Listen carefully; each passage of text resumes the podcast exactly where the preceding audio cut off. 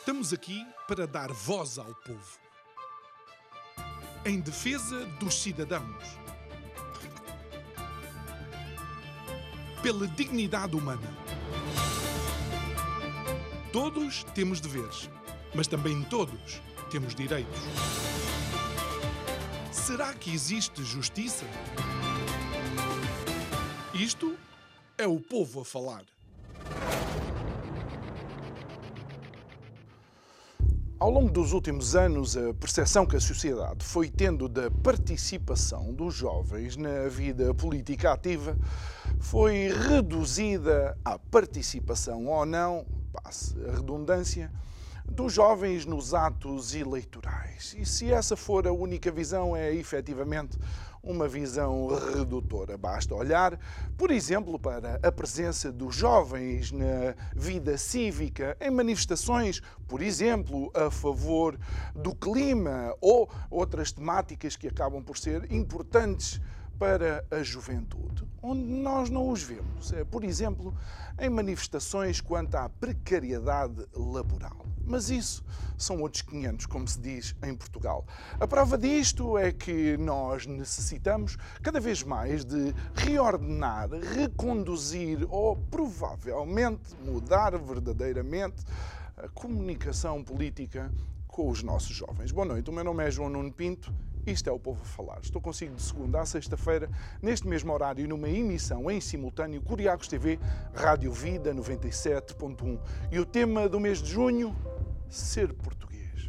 Obviamente, ao longo deste mês, vamos abordar o que é ser português nos mais diversos setores e vamos dar uma certa preponderância ao que é ser jovem e ser português. E também o que é ser jovem português a participar ou não na política ativa. Mas voltemos à nossa análise ou à análise dos especialistas.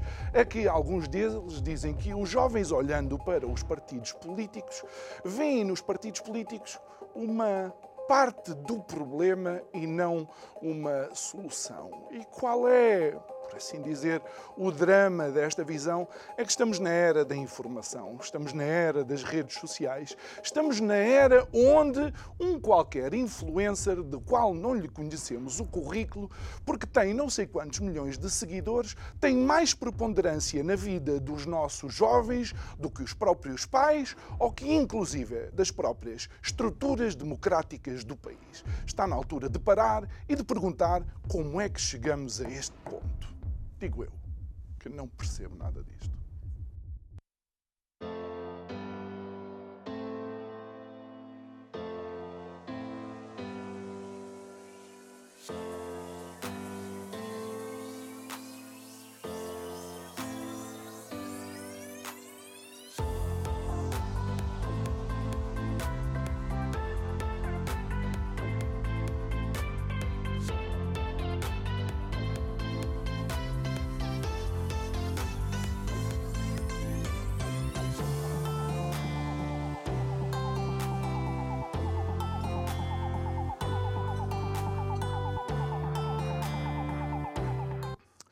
De volta ao nosso estúdio, quero relembrar que o Isto é o Povo a Falar também está presente nas redes sociais, no Instagram eh, e no Facebook. Vá lá, siga, partilhe. Uh, lá pode acompanhar também o painel semanal de convidados que temos no início de. Uh, de cada semana, creio que ao domingo é quando colocamos esse, esse post. Pode rever os programas no canal de YouTube da Curiacos TV, tem lá uma playlist dedicada ao Isto é o Povo a Falar e pode também ir ao seu, à sua plataforma de podcast preferida, fazer o download das conversas que mais lhe interessarem e ouvir essas conversas em qualquer altura que lhe seja de facto mais útil e mais uh, prático. É nosso convidado de hoje alguém uh, que tem dedicado dedicado parte da sua vida realmente à participação ativa na uh, vida uh, política, uh, não só enquanto jovem ou não só naqueles segmentos que são considerados para os jovens, mas também enquanto deputado. É nosso convidado de hoje Alexandre Poço, que foi ou é consultor financeiro de formação, é deputado pelo PSD e neste momento é presidente da JSD, Juventude Social Democrata, no seu segundo mandato. Boa noite, muito obrigado obrigado, Alexandre, por estares aqui uh, uh, connosco. Um, se realmente as redes sociais uh, trouxeram uma liberdade de comunicação para os jovens, uma abrangência de, também uh, importante, uh, tira os jovens um pouco da, da, da, sombrinha única e exclusivamente partidária e dá-lhes hipótese que coloquem as suas ideias na linha da frente. por outro lado, aquilo que nós vemos é que quem influencia os nossos jovens muitas vezes nem sequer fazem parte das estruturas democráticas uh, do nosso país. Muito bem. Boa noite, João. Obrigado pelo convite. É um gosto de estar aqui. Uh, sim, essa é uma, uma, uma, verdade evidente dos nossos tempos, ou seja, as redes sociais têm as suas uh, possibilidades muito positivas, as suas potencialidades, uh, mas têm também um lado em que é um pouco como a, como a lei da selva, não é? ou seja, acaba sempre por vencer quem tem mais alcance, quem tem mais seguidores, independentemente da, da, da área de, de, atividade, seja de quem for. Isso é particularmente relevante quando, por exemplo, quem está a fazer política, como é o meu caso, procura chegar ao maior número de pessoas, eh, todas as pessoas que participam na política, que têm responsabilidades políticas, querem ter uma plataforma com muito uhum. alcance para que as suas ideias, aquilo que veiculam, as suas tomadas de posição que façam, possam chegar uh, ao, ao, destinatário, que são sempre as pessoas, o, o povo, o povo em geral.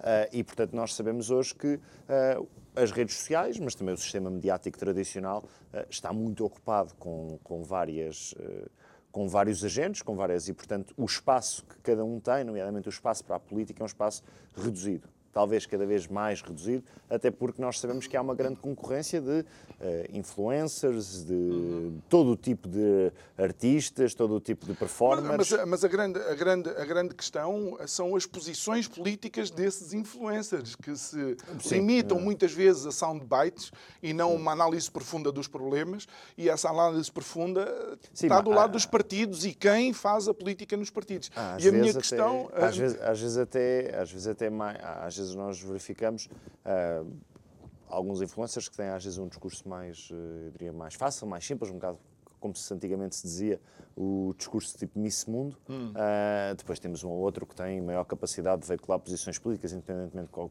quais delas sejam. Sabemos também que há, um grande, há uma grande vontade, às vezes, quem está a fazer política, também conseguir algum, grau, algum género de associação com essas pessoas, porque lá está, dão alcance e dão plataforma. Claro. E, a, e a minha, a minha grande questão vai, no, no fundo, um pouco também de encontro àquela que foi a tua proposta, agora na, uh, foste reeleito em abril, não é? No Congresso, uh, no Congresso do, do PSD, que é, de facto, eu estava acostumado a olhar para os partidos e os partidos estavam na linha da frente do que era a comunicação. Ah, só que parece que ancoraram nos meios tradicionais e olharam ah, para as redes sociais quase como um epifenómeno que qualquer dia desaparece, mas não desaparece, veio para ficar. Os partidos estão a chegar atrasados. Como é que tu consideras ah, que foi a abordagem, digamos, dos partidos? Nesta plataforma de comunicação onde estão os jovens, maioritariamente. Uh, acima de tudo, aquilo que é a minha principal crítica à forma como as organizações políticas uh, comunicam nas redes sociais e, e, naturalmente também tenho responsabilidades, porque atualmente também lidero uma organização política do nosso país, uh, deve-se ao facto de que aquilo que nós assistimos nas redes sociais muitas vezes é quase que mimetizar aquilo que é a comunicação tradicional, ou seja, Uh, replicar um comício numa rede social não tem uh, grande alcance. Replicar uma, um comunica uma, uma conferência de imprensa um comunicado de imprensa, por norma, não tem muito alcance. Mas uh, nós somos pessoas de hábitos e também os políticos também são pessoas de hábitos e agentes de hábitos. E, portanto, aquilo que eu às vezes, às vezes considero mais relevante é que nós precisamos de saber comunicar em cada plataforma que, que existe. Eu não, eu não sou um especialista em, em comunicação, obviamente, fazendo política, tenho procuro sempre que a comunicação que faço vá melhorando, a comunicação da minha organização vá melhorando, mas aquilo que eu às vezes mais sinto é que nós continuamos hoje, em 2022, no mundo das redes sociais, no mundo até dos influencers, como falávamos há pouco, a, a, ter o mesmo tipo de, no caso da comunicação política, a ser mesmo tipo de comunicação cinzenta, passadista, pouco atrativa e que eu acredito que diz muito pouco à, à, esmagadora maioria das pessoas. E aquilo que talvez considero mais importante é nós sabermos que estar numa entrevista de televisão, como aqui hoje estamos a fazer, ou estar a fazer um comício que visa passar no Jornal da Noite, é totalmente diferente de eu estar a fazer uh, um Reels para o Instagram uhum. ou estar a fazer uma comunicação através dos meus posts de Instagram. E aquilo que não, eu às vezes mais sinto, uh, não, é só na, não é só na comunicação política, é um pouco. Portugal chega sempre um pouco atrasado. Nós temos bons exemplos lá fora de como se, ah, como se consegue utilizar as redes sociais para veicular mensagens políticas. Naturalmente que nem todos os políticos depois conseguem alcançar o, o estatuto de influencer e de grandes alcances. Mas aquilo que é mais importante e aquilo que é mais crítico, só para realçar, é que a comunicação política tem de tem uma grande responsabilidade em transmitir aquilo que é o core da política, que é uhum. é as posições, as ideias, claro. as opiniões. Aquilo que às vezes sinto é que faz de uma forma que não diz nada a ninguém. Oh, Alexandre, não achas que uh, em Portugal especialmente, e provavelmente talvez com, uh, com o PSD, com esta, com esta sombra do populismo, digamos, este, uh, este espectro do, do, populismo que tudo come e que tudo, que tudo simplifica, o, o, PSD é um partido tradicional, um partido fundador da democracia em Portugal, ficou demasiado à defesa. Eh, bem, em primeiro lugar, sobre, sobre o populismo, até recentemente saiu um livro uh, da Fundação Francisco Manuel de Santos em que se falava muito de que uh, nós, ao longo das últimas décadas, já dissemos que várias coisas e vários políticos eram populistas. Portanto, seja, já às vezes é um termo relativamente gasto, qualquer dia já não serve para nada. Era como há uns anos também qualquer pessoa que não defendesse o mainstream socialista também era logo imediatamente hum. acusado de ser um neoliberal. Hoje, por exemplo, todos são populistas ou qualquer coisa é populista e depois nós um dia ou como já aconteceu em Portugal, que é no dia em que verdadeiramente chegam os populistas, eh, nós ficamos um pouco surpreendidos, mas talvez porque já gastámos um pouco o termo no passado. Eh, aquilo que eu sinto é que, naturalmente, o meu partido, o PSD, é um partido fundador da democracia eh, e tem responsabilidades de governo em muitas câmaras, nos governos regionais, é um partido grande, é um partido que se pode dizer que é um partido mainstream, um partido do establishment, e, naturalmente, às vezes é mais fácil a forças políticas ou mais marginais, ou de nicho, ou novas, adotar, estilos de comunicação do que uma estrutura como o caso do PST, que é um partido que vem desde 1974. Agora, eu acredito que as organizações que não, uh, não têm a capacidade de se modernizar, não têm a capacidade de perceber a evolução dos tempos. Não é ser um catavento, é andar atrás da última moda recente. É perceber que estar em 2022 e fazer política em 2022 não tem os mesmos desafios do que tinha há 40 anos, em 1972, e portanto nós temos de nos atualizar. E aquilo que eu tenho lutado, particularmente nos últimos tempos, é para que o PST perceba que uh, ou muda de vida, ou se moderniza, ou se atualiza, ou se abre à sociedade, seja na, nos seus atos eleitorais, seja na forma como comunica, ou uh, tenderá, não, não estou a dizer, não, não acredito que corra risco de sobrevivência, mas acredito que possa correr o risco da irrelevância. Uh, e, portanto, uh, Acho é, que é, mas... considero que é muito importante que um partido uh, do establishment convencional, um grande partido português, como é o caso do PSD, com muita história, com erros, com responsabilidades positivas e negativas no decurso daquilo que foram as nossas últimas décadas, tem de ter a capacidade de uh, se. Uh, atualizar e de conseguir permanecer porque, sempre uma força viva. Até porque eu, eu, creio que o PSD pode olhar para alguns partidos dentro da sua área política europeus e ver em que ponto é que eles estão Sim. e tentar daí tirar ilações Sim. e tentar não passar pelas dores embora eu acho que já este último resultado eleitoral já Sim. causa dores mais do que, do que uh, suficientes. Uh, mas uh, relativamente ainda, ainda a isso, uma, uma das coisas que, que eu sei que também tens defendido é de facto a abertura do partido às propostas das bases. E mais uma vez, muitas vezes é nas bases onde encontramos os jovens, não é? Jovens que querem, que têm ideias.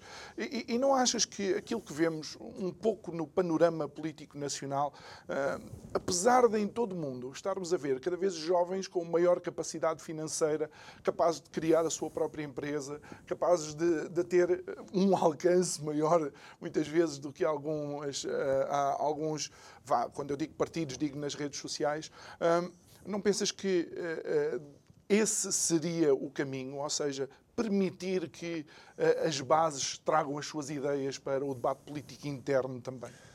Sim, seja, seja as bases, quando falamos de bases, bases falamos dos militantes no seu grosso, não apenas das cúpulas dirigentes, mas também uh, um partido que é uh, mais aberto à sociedade civil, ou seja, a qualquer pessoa eu acredito que o futuro dos partidos está na sua capacidade de não apenas quererem cativar as pessoas para uma, uma, uma participação e uma militância rígida. Uh, por exemplo, se eu, se eu sou militante uh, do PSD em determinado conselho ou em determinado distrito, eu tenho de me restringir àqueles temas daquele conselho e daquele distrito. Eu acredito que cada vez mais, até porque os estudos indicam isso, as pessoas estão disponíveis a participar por, pelas causas pelas quais sentem afeto. De nada vale se eu, se eu conseguir cativar pessoas que têm, por exemplo, um grande interesse uh, na área económica, ou na área ambiental, ou na área cultural, eu uh, insistir que elas têm de ter uma participação diferente. Que têm, não, mas agora a participação que tu podes ter aqui nesta estrutura política é nestes temas porque é aquilo que uma cúpula okay. dirigente entende. Aquilo que eu entendo é que os partidos têm de perceber aquilo que as pessoas querem, que, quer estão disponíveis a, disponíveis a fazer. Aliás, eu há uns tempos escrevi um artigo de opinião em que aquilo que nós sentimos é que as pessoas muitas vezes não estão disponíveis para assumir um compromisso permanente. Uhum. Nós vivemos numa sociedade em que as pessoas têm muita dificuldade em assumir responsabilidades permanentes para, para além daquelas que já têm do seu trabalho, da sua vida, da sua família. E, e, tem... e os próximos tempos não se antevêm mais, mais fáceis para isso. E, e, portanto, nós temos de conseguir, nós que estamos, nós que estamos uh, dentro dos partidos políticos, como é o meu caso, sou militante de um partido político há vários anos, uh, perceber que então nós temos de permitir que haja espaço, que haja plataforma para que estas pessoas que não querem ter um compromisso permanente possam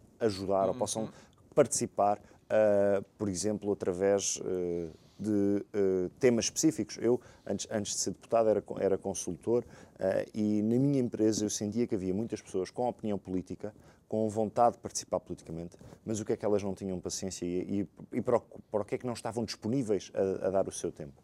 Era para a participação tradicional como eu a faço. Uh, das rotas da carne assada, dos comícios, uh, de, de, das sedes partidárias. As pessoas não tinham paciência para isso. Eu gosto dessa vida uh, e gosto da militância partidária, uh, com tudo aquilo que tem de bom e com aquilo que tem de mau, mas há pessoas que só estão disponíveis para. Bom, eu sou especialista em economia, eu quero é dar contributos para como é que se reforma o sistema fiscal, como é que nós modernizamos a administração pública, como é que nós ajudamos as nossas empresas a exportar mais, como é que o país pode criar mais riqueza. E há pessoas que só querem ter essa participação e, se calhar, só querem ter essa participação num determinado isso, curto período de tempo. Isso obriga o partido a criar, digamos, uma... formas de conseguir captar. Exatamente. Ou seja, um partido tem de ser quase uma estrutura capilar uhum. e uma estrutura que está permanente. E ele está aí. Pode utilizar as redes fóruns, sociais. Aí pode utilizar ou... as redes sociais Exatamente. para fazer isso. As redes sociais, os, os websites uhum. uh, e formas que as pessoas possam sentir a sua. Isto, ou seja, isto é sempre um esforço inacabado. Aquilo que eu não acho é que nós temos de viver, aquilo, ou melhor, aquilo que eu considero é que nós não podemos uh, viver num mundo de inevitabilidades que a política é uma inevitabilidade que tem de ser uma coisa sempre chata, que tem de ser uma coisa sempre pouco atrativa e que isto será sempre a decair. Porque se isto for sempre a decair, então mais vale nós assumirmos que então vamos estar só aqui a gerir o declínio. Ora, se nós não queremos, e por exemplo, no meu caso, eu tenho 29 anos e eu não quero fazer parte, eu não quero estar a minha vida toda a fazer política e a pensar quando chegar aos 60 ou aos 70 anos que andei aqui durante décadas a gerir o declínio. E enquanto pelo menos eu tiver participação ativa na política, enquanto eu tiver algum tipo de responsabilidades, eu, eu, eu quero contrariar essa ideia muito portuguesa, até estamos num, num, num programa que remete para isso, à ideia muito portuguesa do, do nosso fado, é o nosso destino, ou seja, é tudo de cair, é tudo de ser a, a gerir o declínio. Ora, eu penso que quem faz uh, hoje política tem de contrariar muitos estigmas, etc. E, portanto, tem também de perceber que há formas de mudar, ou seja, isto não tem de ser sempre uh, Olha, uma coisa mal amada. Eu tenho que te gabar uh, o otimismo, não é? Sim. Como é óbvio, tem que te gabar o otimismo. Eu tenho um grande problema em relação a isso, é que eu joguei basquete e o basquete tem métricas e olhando para os números eu consigo ler um jogo. Sim. Olhando para os números de Portugal eu também consigo Sim. ler o nosso jogo. Mas pronto, Sim, não são os melhores é indicadores do mundo. É, verdade, é importante é ter alguém, alguém otimista e está tá aqui provavelmente onde é que os jovens podem ser de facto essenciais em mudar o paradigma de Portugal. É esse otimismo. Mas, infelizmente, aquilo que vemos, Alexandre, é a perda de capital intelectual eh, jovem, mas eh, assim, não abrir e fechar de olhos. Eu sei que o governo criou o volta para cá, poupas não sei quanto dinheiro nos impostos, sim, ou lá o que é. Ninguém voltou. Sim, sim. Ninguém voltou. Como é que nós podemos, de facto, com o problema demográfico que nós temos, como é que tu crês que podemos segurar estes jovens? E dizer a estes jovens: nós temos que mudar o rumo a Portugal e como se, e vocês são sangue para as nossas veias. Sim, não, não, e concordo, concordo contigo, não é, ou seja, não é por o governo dar mais 100 euros de IRS que alguém abdica de ganhar 3 mil ou 3.500 ou 4 mil euros no estrangeiro para vir ganhar 900 ou 1.000 euros em Portugal. Não estou a dizer que as pessoas não são patriotas ou que não gostem do claro. seu país ou que não têm cá até as suas redes, a sua família, os seus amigos. Uh, o problema é que o, o Portugal tem sido um, um cais de partida, de talento, porque o país não consegue gerar riqueza que permite, criar, uh, permita oferecer melhores salários. Uhum. Ou seja, uh, em Portugal há um grande estigma contra quem cria riqueza há um, um grande estigma contra uh, quem desenvolve. No, e nós assistimos muitas vezes por parte do Estado, dos poderes públicos, a que mal existe uma atividade que está a ter algum tipo de sucesso e é quase que logo capturado, ou seja, tem de se cair logo em cima. Por outro lado, eu acredito que uh, o país, uh, além de ter de mudar esta mentalidade de andar sempre a, quase que a perseguir a riqueza e a procurar limitar a criação de riqueza, o país também precisa, em algumas áreas, de ter a coragem de fazer reformas seja, nós não podemos, por exemplo, considerar que a, eh, a, segurança social é insustentável e não fazer nada na segurança social. Considerar que, por exemplo, a justiça é muito lenta na, na parte económica, o que atrasa investimentos, o que limita o potencial de nós gerarmos mais receita para, para o país, mais emprego, maior riqueza para o país e continuarmos a viver bem com processos que pode, podem durar em tribunal, nomeadamente na, parte da justiça económica, vários anos. Ou, por outro lado, nós entendemos que o Estado tem de ter cerca de 4 mil taxas e impostos ou de que o Estado tem de ter um sistema fiscal que é altamente complexo, não só porque está sempre a ter alterações, como é bastante difícil para os cidadãos e para as empresas nós uh, conseguirmos muitas vezes entender o que é que, o, é, quais são as nossas obrigações fiscais. E, portanto, aquilo que eu penso que é relevante é que o país percebe, e não acredito que com este governo vá ser possível, porque este governo é na, na gestão do, do, dia a dia, ou seja, é sempre no ramo-ramo, é sempre no cotidiano. O país tem um conjunto de nós, de uh, limitações ao seu desenvolvimento económico. Não só a questão do, da tal cultura que existe de desconsiderar a riqueza e desconsiderar quem a cria, mas também o facto de nós termos na administração pública, na justiça, na educação, na segurança social, na, no sistema fiscal, um conjunto de bloqueios ao nosso desenvolvimento, de nós, de encruzilhadas que não permitem ao país conseguir, por um lado, que em Portugal se gere mais poupança, que se gere mais capital, que as pessoas possam investir, porque nós não, não tínhamos ilusões. Quem gera emprego, quem cria, quem cria postos de trabalho, quem investe no, na aumentar uma empresa, Uh, é o setor privado, são, são, são, os empresários e, portanto, nós não só precisamos de melhorar a qualidade dos empresários que temos, uhum. mas precisamos de resolver todo um contexto que não é propício ao investimento. Por isso é que Portugal, ano após ano, está em escadinha. Eh, e agora já vamos ser ultrapassados por mais um ou dois países. Para já estamos em 21 lugar em termos de comparação de, de, de PIB per capita, portanto só já temos seis países atrás de nós na Europa a 27 e muito provavelmente iremos daqui a dois, três anos já ser para aí o 23 ou o 24. E já dá quase seja, medo de pensar que a Ucrânia é. possa entrar porque é mais um país que daqui a uns anos se calhar... Ou seja, e, e, e aquilo, que, aquilo que nós sentimos, isso tem, onde é que isso tem particular, particular reflexo? Naquilo que, naquilo que referiste, nos jovens. Porque um país que não gera riqueza, um país que tem a sua economia ou soterrada por uhum. impostos, ou completamente asfixiada por estes nós e por estas. Uh, vai é, tendo a dificuldade em é- conseguir é, uh, propiciar vezes, o quê? Melhores salários é e melhor aqui, qualidade de vida a é quem quer ficar eu, cá. Eu quero passar a bola para o partido, porque por vezes dá uma sensação de que os partidos é que dizem os jovens falam sobre isto, falam sobre os animais, sobre os ambientes e Sim. tal.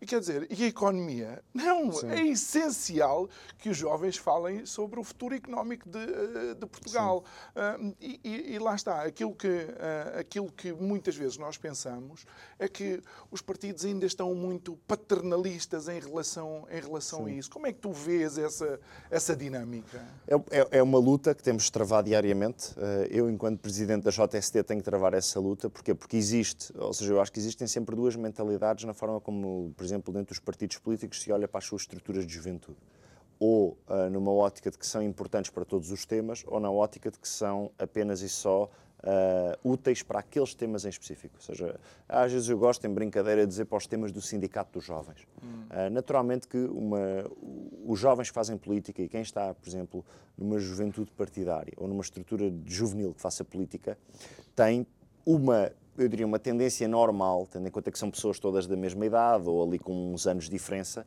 a, a, centrar a maior parte daquilo que é a sua a discussão política sobre os temas que uh, têm um impacto na sua vida social e económica. E por isso nós Mas encontramos. Calhar, na imediata. No educa na educação. Algumas na imediata, outras menos na imediata. Por exemplo, hum. nos temas da educação, nos temas do emprego, do acesso ao mercado de trabalho, dos salários, dos impostos dos jovens, do acesso à habitação. Esses são temas uh, relevantes, são temas, por exemplo, aos quais me dedico muito tempo, aos quais uh, apresento propostas. Ainda recentemente na Assembleia da República, foi chumbada pelo Partido Socialista, apresentámos uma, uma proposta para uh, isentar de IMT todos aqueles que compram a sua primeira casa, por exemplo, era uma proposta que tínhamos para este Orçamento de Estado, mas acabou chumbada, como a esmagadora maioria das propostas acabaram chumbadas pelo PS. Mas eu também não partilho dessa visão e aproximo mais da tua visão de que faz, ser jovem e fazer política não é apenas ter só direito a falar sobre os temas dos jovens. Eu, por exemplo, já vimos nesta conversa, até por uh, defeito de profissão e de, e de, passado profissional, tenho sempre uma grande tendência a levar os temas mais para a parte económica. económica Mas, por exemplo, eu considero que é importante que os jovens possam uh, olhar para todos os temas e uh, uhum. também, por exemplo, a JSD e naquilo que é a minha atividade política, nós nunca nos coibimos de apresentar as nossas propostas daquilo que é o futuro da segurança social, daquilo que o país Acho deve. muito bem daquilo, que os jovens pensem. Da, daquilo que o país deve fazer para mudar o seu sistema político, daquilo que o país deve também, por exemplo, fazer numa área importante que é a área da cultura, daquilo que o país deve fazer no combate às alterações climáticas. Ou seja, nós nunca podemos aceitar estar metidos numa gavetinha em que só se fala da educação, em que só se fala dos temas da juventude. Até porque a juventude é transversal. E se a juventude tem uma coisa que é uma inevitabilidade, aí sim é uma inevitabilidade da vida, que a juventude é passageira. Uh, naturalmente, aquilo que nós procuramos sempre é uh, ter uma visão fresca, uma visão de novas gerações daquilo que é importante fazer. E, naturalmente, com, uma, com algo que eu considero que é extremamente importante. É com algumas rupturas. Por exemplo, eu acredito que o país precisa de algumas rupturas e de algumas reformas, porque senão isto nunca vai sair da cepa Olha, Uma delas, uma delas, e enquanto jovem, será o nosso sistema eleitoral. Porque parece que as pessoas não, as pessoas não sabem não conhecem a cara de quem, é, de quem é que é. Sim. Se perguntarmos quem é o seu representante, ah, não sei, eu votei no partido XYZ. Sim, sim, sim. É, em, em, Portugal o hábito é as pessoas votarem em siglas, ou em siglas, ou no candidato a primeiro-ministro. Exato. Ou seja, por norma, uh, e, e, que é o mais engraçado, é que o nosso sistema eleitoral não elege diretamente o, o primeiro-ministro. No entanto... já, já, tivemos eleições em quem vence, quem, situações em que quem venceu eleições depois acabou a não ser primeiro-ministro devido à uhum, composição uhum, do uhum. Parlamento. Uh, e, portanto, aquilo que eu considero que é mais importante é uh, nós temos este sistema eleitoral desde 1974. Na altura tinha 74, não 76, com, com a Constituição. Nós tínhamos a, nós tínhamos a, ou seja, o país teve como preocupação garantir que havia proporcionalidade e que havia representatividade de todas as forças políticas. Aquilo que ao longo dos anos se veio a provar é que o nosso sistema eleitoral tem vários problemas. Nomeadamente, um deles é que se desperdiçam imensos votos. Por exemplo, nós hoje temos partidos representados na Assembleia da República que têm menos votos no total uhum. do que outros partidos que ficaram fora ficaram da Assembleia da República. Depois, a relação com. E o... alguns em, em 20 ou 30 mil, mil votos. Sim, sim, sim, sim. É... E depois, outro problema que já, que já identificaste é a situação da relação eleito com o eleitor. Uhum. Nós, como não temos a possibilidade das pessoas elegerem o seu deputado através daquilo que se convenciona chamar os círculos uninominais, uhum. ou seja, as pessoas, por exemplo, eu sou eleito, eu fui eleito deputado por Lisboa mas a lista de Lisboa são 48 deputados. O meu partido elegeu 13, o Partido Socialista elegeu 21. Portanto, é muito difícil qualquer pessoa. Uh, naturalmente, se me mandarem um e-mail, eu faço por responder, ou se me claro. contactarem, faço por responder. Mas, Mas, não há uma relação direta exato, de responsabilização entre esse, eleito esse e eleitor. Uh, e depois também não há aquilo. Ou seja, por não haver esta relação direta, depois também não há muitas vezes a responsabilização. E eu acredito que nós, eh, nós temos vindo a defender isso, até temos uma proposta ligeiramente diferente do PSD, a JST tem uma proposta aqui diferente, que nós devíamos ter um sistema eleitoral em que cada pessoa, quando chegava à, à, à urna, recebia dois boletins. Numa, elegia o seu deputado, o seu círculo, okay. na outra fazia um voto chamado uma lista de compensação nacional. Ou seja, as pessoas elegiam o deputado do seu conselho ou da uhum. sua tinha de se mexer no mapa de representatividade dos deputados ou no seu agregado de conselhos e depois também tinha o voto no partido. E este que é que este voto no partido garantia? Garantia que havia uma compensação e que não havia votos perdidos. Ou seja, as pessoas elegiam, votavam sempre no seu deputado e votavam no seu partido, no modelo daquilo que é, por exemplo, hoje adotado, que eu considero que é o melhor modelo. Todos os modelos têm falhas, que é o modelo adotado na, na Alemanha, com um uh, sistema de círculos uninominais com um método de compensação em que cada pessoa vota tem dois boletins, escolhe o seu deputado e vota no partido e depois compensa-se os votos uh, através de, para garantir a proporcionalidade. E, e isso, uh, inclusive, faria com que o deputado, durante as ações de campanha e não só, tivesse mesmo que estar presente na Sim. zona onde. E, nas e mais, importante, onde... mais importante, do que, na, mais importante do que, do que na campanha, depois no exercício do mandato. Exato. Porque cada círculo elegeria uh, apenas um deputado. Uhum. E, portanto, o deputado, vamos imaginar, determinado conselho, uh, era apenas um. Uh, depois, naturalmente, que haveria deputados também a ser eleitos pela compensação, até claro. para garantir a proporcionalidade, porque se nós fôssemos só para um sistema em que as pessoas elegiam só o seu deputado, acabávamos a ter um Parlamento, como é o caso do Parlamento Britânico, em que era só quase composto por PS ou PSD, Exatamente. porque eram os dois grandes partidos, que era quem vence as eleições em cada círculo. Uh, e, portanto, é importante garantir aqui a, a proporcionalidade. Agora, uh, eu acredito que o país, mais tarde ou mais cedo, e aqui a responsabilidade cabe a, a dois partidos. Não, não, há forma de fugir isto. Cabe ao PS e cabe ao PSD de, uma vez por todas, decidirmos mudar o sistema eleitoral e não estarmos presos por eh, partidos marginais que, às vezes, por força das circunstâncias com os quais temos de nos coligar, faz com que uh, depois não exista coragem nem força política para mexer o sistema eleitoral. Mas mais tarde ou mais cedo teremos de fazer isso. Eh, pois que eu acho que as evidências são, são mais do que. Ou então, lá está, voltamos àquilo que estávamos a falar há bocado, que é, vamos continuar no ramo-ramo, no quantidiano, a gerir o declínio. Aí, aí, e aí, a gerir o declínio, a gerir é o declínio, a gerir o declínio, e até, até chegarmos a um ponto em que se calhar já temos Olha, 60% uh, sem algo, algo que eu considero, pessoalmente, considero que já está em declínio há muitos anos é a comunicação política. A comunicação política, especialmente por parte dos responsáveis políticos. E deixa-me dar-te uh, o exemplo, de, dois exemplos que são, uh, vá, os antípodas daquilo que pode acontecer Pedro Passos Coelho, não é? Mandou-nos emigrar porque sabia o que é que ia acontecer e António Costa, que parece que está tudo bem e, no entanto, todos nós sabemos que vem aí uma, ah, uma hecatombe. Não será necessário, de uma vez por todas, também quando há más notícias, trazer essas más notícias às pessoas? Eh, eu, acima de tudo, eu acho que há a necessidade de falar a verdade às pessoas. Ou seja, uh, aquilo que nós temos sentido ao longo dos últimos anos é que temos um primeiro-ministro, neste caso António Costa, que apenas gosta uh, de surfar a onda e de dar boas notícias. Nós, por exemplo, estamos a ter um aumento significativo do, do custo de vida. Basta ir a um supermercado, basta ir a, a comprar pão, comprar carne, comprar peixe e percebe-se uh, o, o, aumento do custo de vida que está a afetar as famílias. E, e, alguns problemas já na distribuição. Vou já dizer que eu também vou a supermercados às e, há, e há, alguns produtos, produtos já produtos. lá não estão. É, portanto, nós estamos a ter. Uh, uh, em cada produto, nas coisas que as pessoas têm de comprar para o seu dia a dia, nós estamos a ter um aumento brutal do custo de vida basta comparar com há um ano atrás. Ou seja, se nós pensarmos naquilo que as pessoas pagavam há um ano por, eh, por eh, um quilo de arroz, ou aquilo que pagam hoje, ou por um litro de leite, estamos a ter. E nós sentimos sempre que este Primeiro-Ministro só gosta de dar boas notícias. E quando, não, e quando não consegue dar boas notícias, há sempre uma culpa.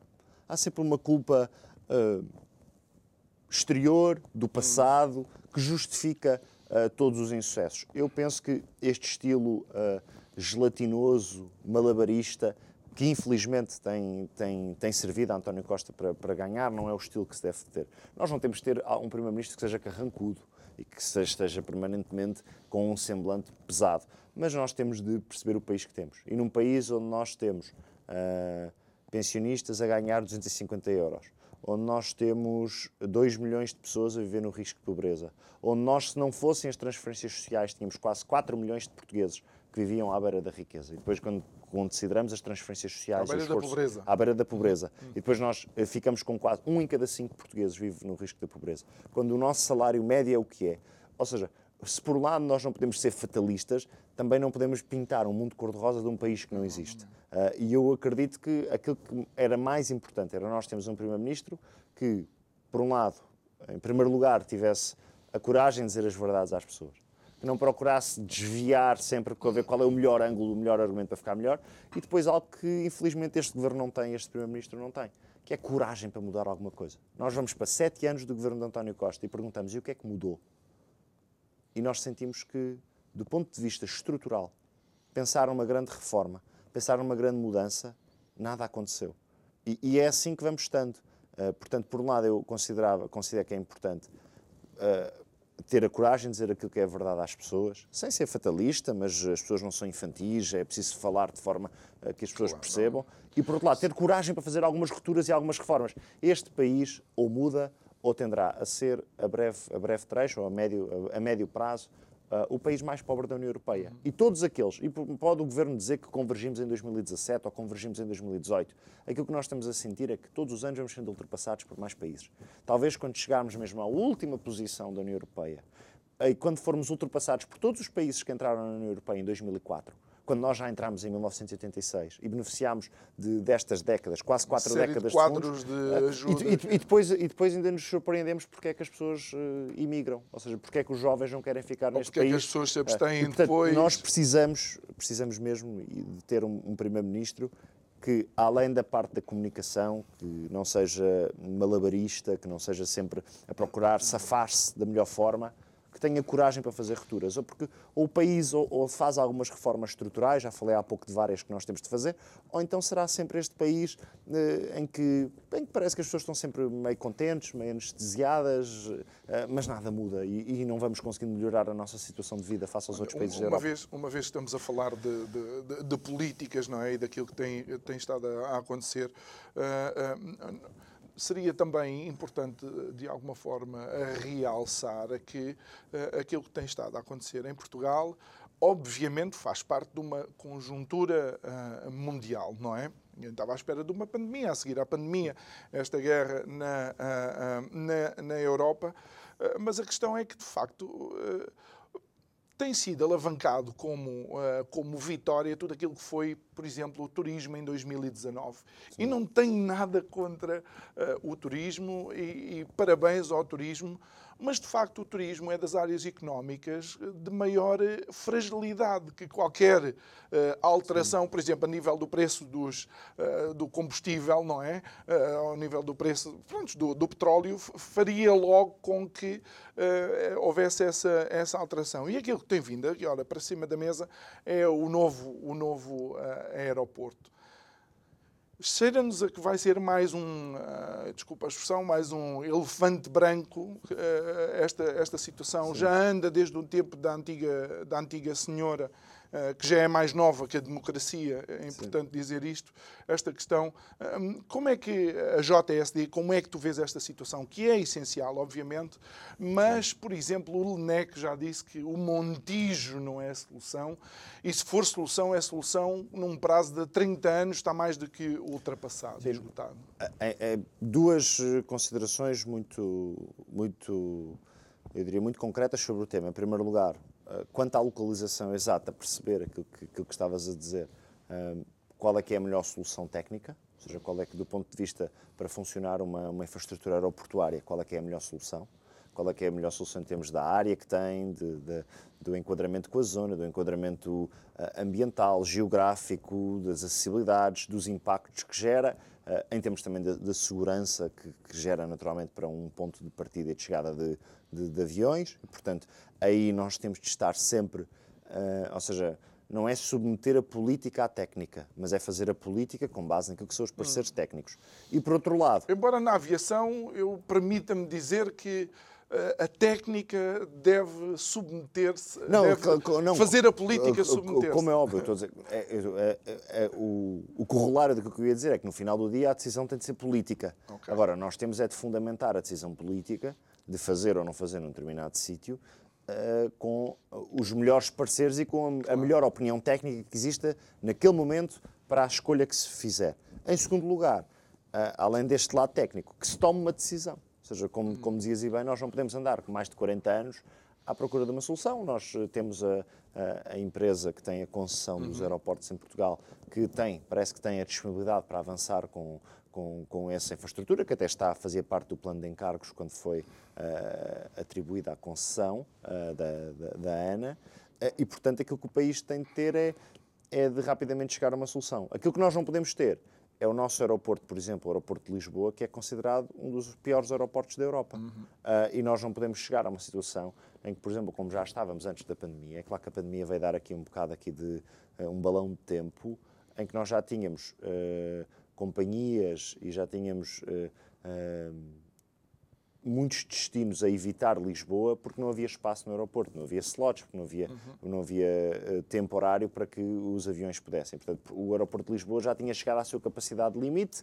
E uh, essa e, é que portanto, é a grande e, questão. portanto, nós provavelmente, se calhar, agora ganhámos aqui um pouco de espaço, talvez de 2, 3, 4, 5 anos, por causa dos impactos ainda da pandemia, uhum. até se retomar aquilo que era o, o tráfego aéreo antes de 2019, mas nós não podemos, entretanto, chegar uh, daqui a uns anos e perceber bem, já devíamos ter feito o aeroporto porque estamos novamente numa situação Alexandre, limite. Alexandre, este, este, capacidade... não é, este, não é, o tema, eu só, só me, recordo, me lembrei agora disso porque com a mudança de liderança no, no PSD, obviamente este pode ser um tema Sim. e creio que é um tema importante para decidir Sim, e é um tema para, que, é um tema que é importante Portugal, que seja já há muito consensualizado tempo, entre PS Exatamente, e PSD. que é para, para ajudar vá, o turismo, Sim. se por um lado também é frágil, também por outro recupera com muito mais velocidade às vezes do Sim. que certas indústrias. Sim. Ok. Aqui a única questão tem a ver precisamente com a vida com a vida útil, onde existem uh, estudos que demonstram que a vida útil do Montijo é muito, uh, é muito, é muito curta. E se apostássemos em Alcochete, creio eu, uh, teríamos aeroporto para mais do dobro daquilo que o Montijo representa.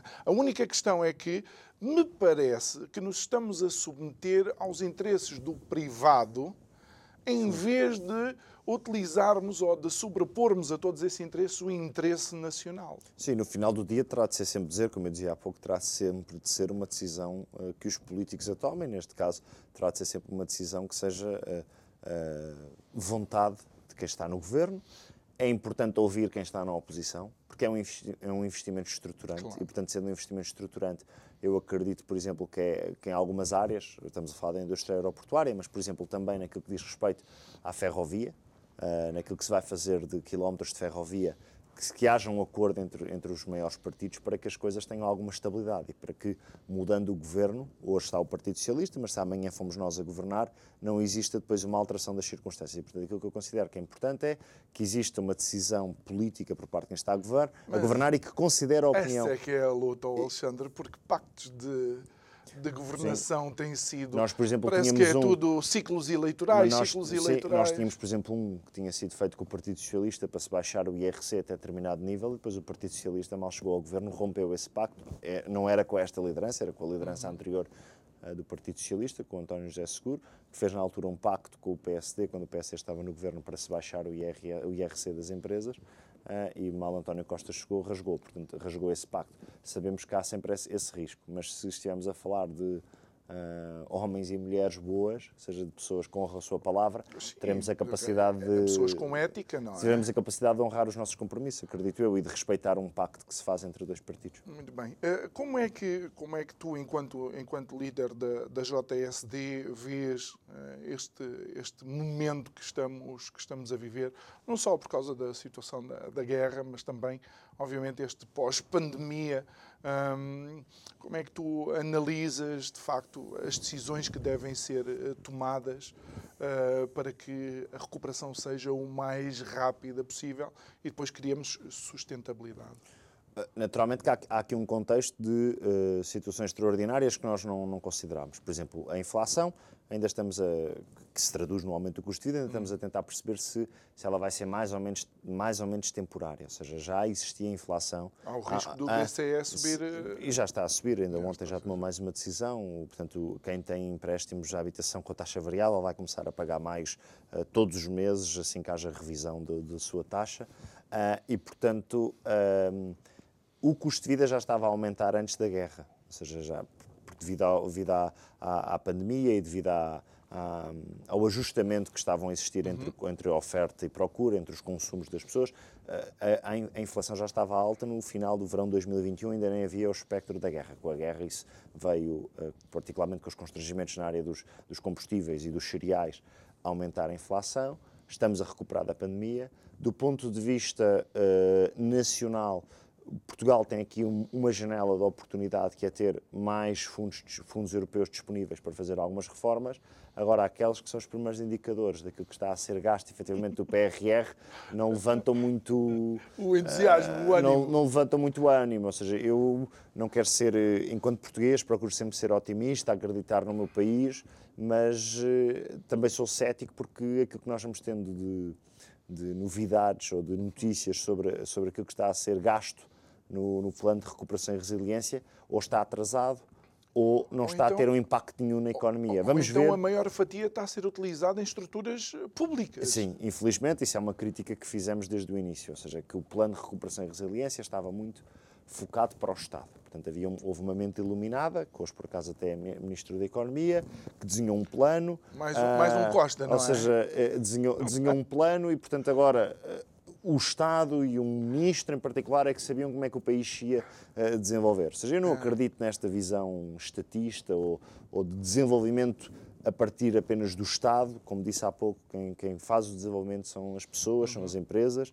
e portanto aquilo que eu achava que era mais importante era que existisse mais verbas para nós termos empresas mais robustas, mais fortes, que gerassem mais riqueza, que exportassem mais, que investissem mais, que gerassem emprego com melhores salários.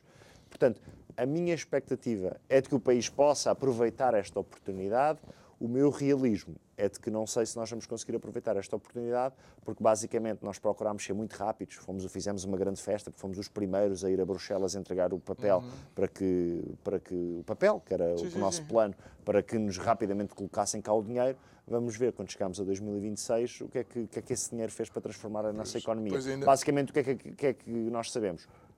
O dinheiro está a servir para o Estado, está a servir para construir e conseguir cumprir algumas promessas de décadas, construções que estão prometidas seja, há décadas, sim. e depois o país não vai mudar estruturalmente. Seja, Esse tu, é o meu receio, que o país não mude estruturalmente. Consultor, sabes, como consultor, olhando para os dados hoje, tu sabes como é que vai estar amanhã, não é?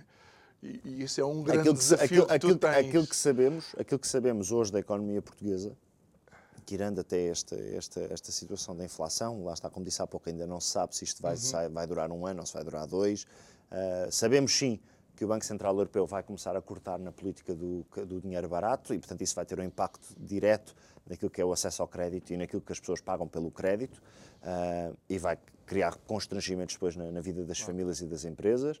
Mas aquilo que nós sabemos é que depois de Portugal, Portugal agora e o Partido Socialista têm feito uma grande festa porque andamos com crescimentos fantásticos. Bom, também puderam, nós somos daqueles que mais caíram durante a pandemia, portanto é normal que agora faça 2019, faça 2020. Isto é uma comparação, a percentagem claro. naturalmente que é maior porque nós caímos tanto em 2020 e 2021. Portanto, aquilo que se sabe é que a seguir, quando passar este, este momentum de, de, de, crescimento, de voltar a tentar recuperar 2019, e já seremos dos últimos na Europa a recuperar aquilo que eram os nossos indicadores de 2019, nós vamos voltar àquilo que é o nosso ramo-ramo, que é os crescimentos a rondar os 2%. Hum. E o país não consegue que é ser mais do que isto. Que é estagnação. Ah, isto é, é 20 e tal seja, anos de estagnação. Ou seja, infelizmente é, o, é a seguir, a, seguir ao, a esta recuperação dos níveis de, de 2019, antes da pandemia, o país vai voltar a ter o nível de crescimento que teve uh, nos últimos 20 anos, que é um crescimento quase de estagnação e que depois as pessoas perguntam, então, mas qual, como é que isso tem impacto na minha vida? Olha, tem impacto nos salários de serem tão baixos, de, de, do salário médio em Portugal a andar praticamente ali em torno dos mil euros mas há quase 10 a anos. do salário mínimo, uh, está tudo sim, preocupado mas, com o salário mas mínimo. andamos sempre a nivelar por baixo, não é? Andamos sempre a nivelar por baixo, sempre a puxar tudo para baixo. E é um país que vai sempre puxando tudo para baixo. A carga fiscal nos máximos, pagamos a carga, nós pagamos a carga fiscal quase ao nível dos nórdicos, depois temos serviços públicos quase ao nível de países eh, menos desenvolvidos. E, portanto, andamos sempre uh, neste, neste ramo-ramo em que a nossa economia não consegue gerar mais recursos para que se possam ter melhores serviços públicos, porque nós não conseguimos ter melhores serviços públicos, pagar mais pensões. Todos nós queremos que as pessoas tenham melhores pensões, mas se não houver mais recursos, o Estado não conseguir ter mais recursos, nós não os conseguimos pagar. E, portanto, nós temos é de conseguir que a economia cresça mais. Passar esta fase de que andamos sempre aqui nas taxas dos 1,5%, 2%, isto é, é muito pouco para uma economia que não quer ser ultrapassada por todas aquelas que ainda estão, ainda estão atrás de nós, e, e se queremos que as pessoas tenham melhor qualidade de vida, e olha, por exemplo, voltando àquele tema que falámos há pouco, se não queremos que os jovens que têm altas qualificações imigrem, porque naturalmente um país que não paga bons salários é um país que está a dizer aos seus jovens que imigra. Nós, e isso nós, não precisa de ser nenhum titular político a dizê-lo, é a realidade claro, que o diz, infelizmente. Nós, nós formamos os jovens e eles depois vão contribuir para o aumento do PIB de outros países. É, é o tal cais de. E se for preciso, ainda, pag ainda, pagamos nós a importação uh, do know-how. É um país, é um país, é um país que se transformou num cais de despedidas de talento. Uh, mas, mas também nós não podemos exigir às pessoas que uh, não lutem pelo melhor para si. E portanto, se as pessoas querem lutar pela sua vida, pelo seu projeto, pelo, pelo, que, pelo que estudaram, pela hum. sua carreira, muitas vezes se não encontram. E, acabam sempre a ter de ir procurar noutras paragens aquilo que o seu país não está até disponível porque, para oferecer. Até porque de alguns anos para cá as fronteiras uh, no mundo de facto diluíram-se. Uh, Alexandre Poço, muito obrigado por ter obrigado, estado aqui connosco. Um Obrigado por teres aceito o convite, ter estado aqui a conversar connosco pela primeira vez. Espero que estejas disponível para outros Muito dias bem. e outras temáticas. Obrigado a si também que nos uh, acompanhou neste programa. Estivemos a falar com o líder da JSD, Alexandre Poço. Alguma visão sobre a participação dos jovens da política, mas obviamente muitas das preocupações de todos os jovens e dos portugueses em geral quanto ao futuro da nossa nação. Eu não lhe posso garantir o futuro da nação, mas uma coisa me parece que lhe possa garantir é que amanhã estou de volta à mesma hora. Muito obrigado, boa noite, até amanhã.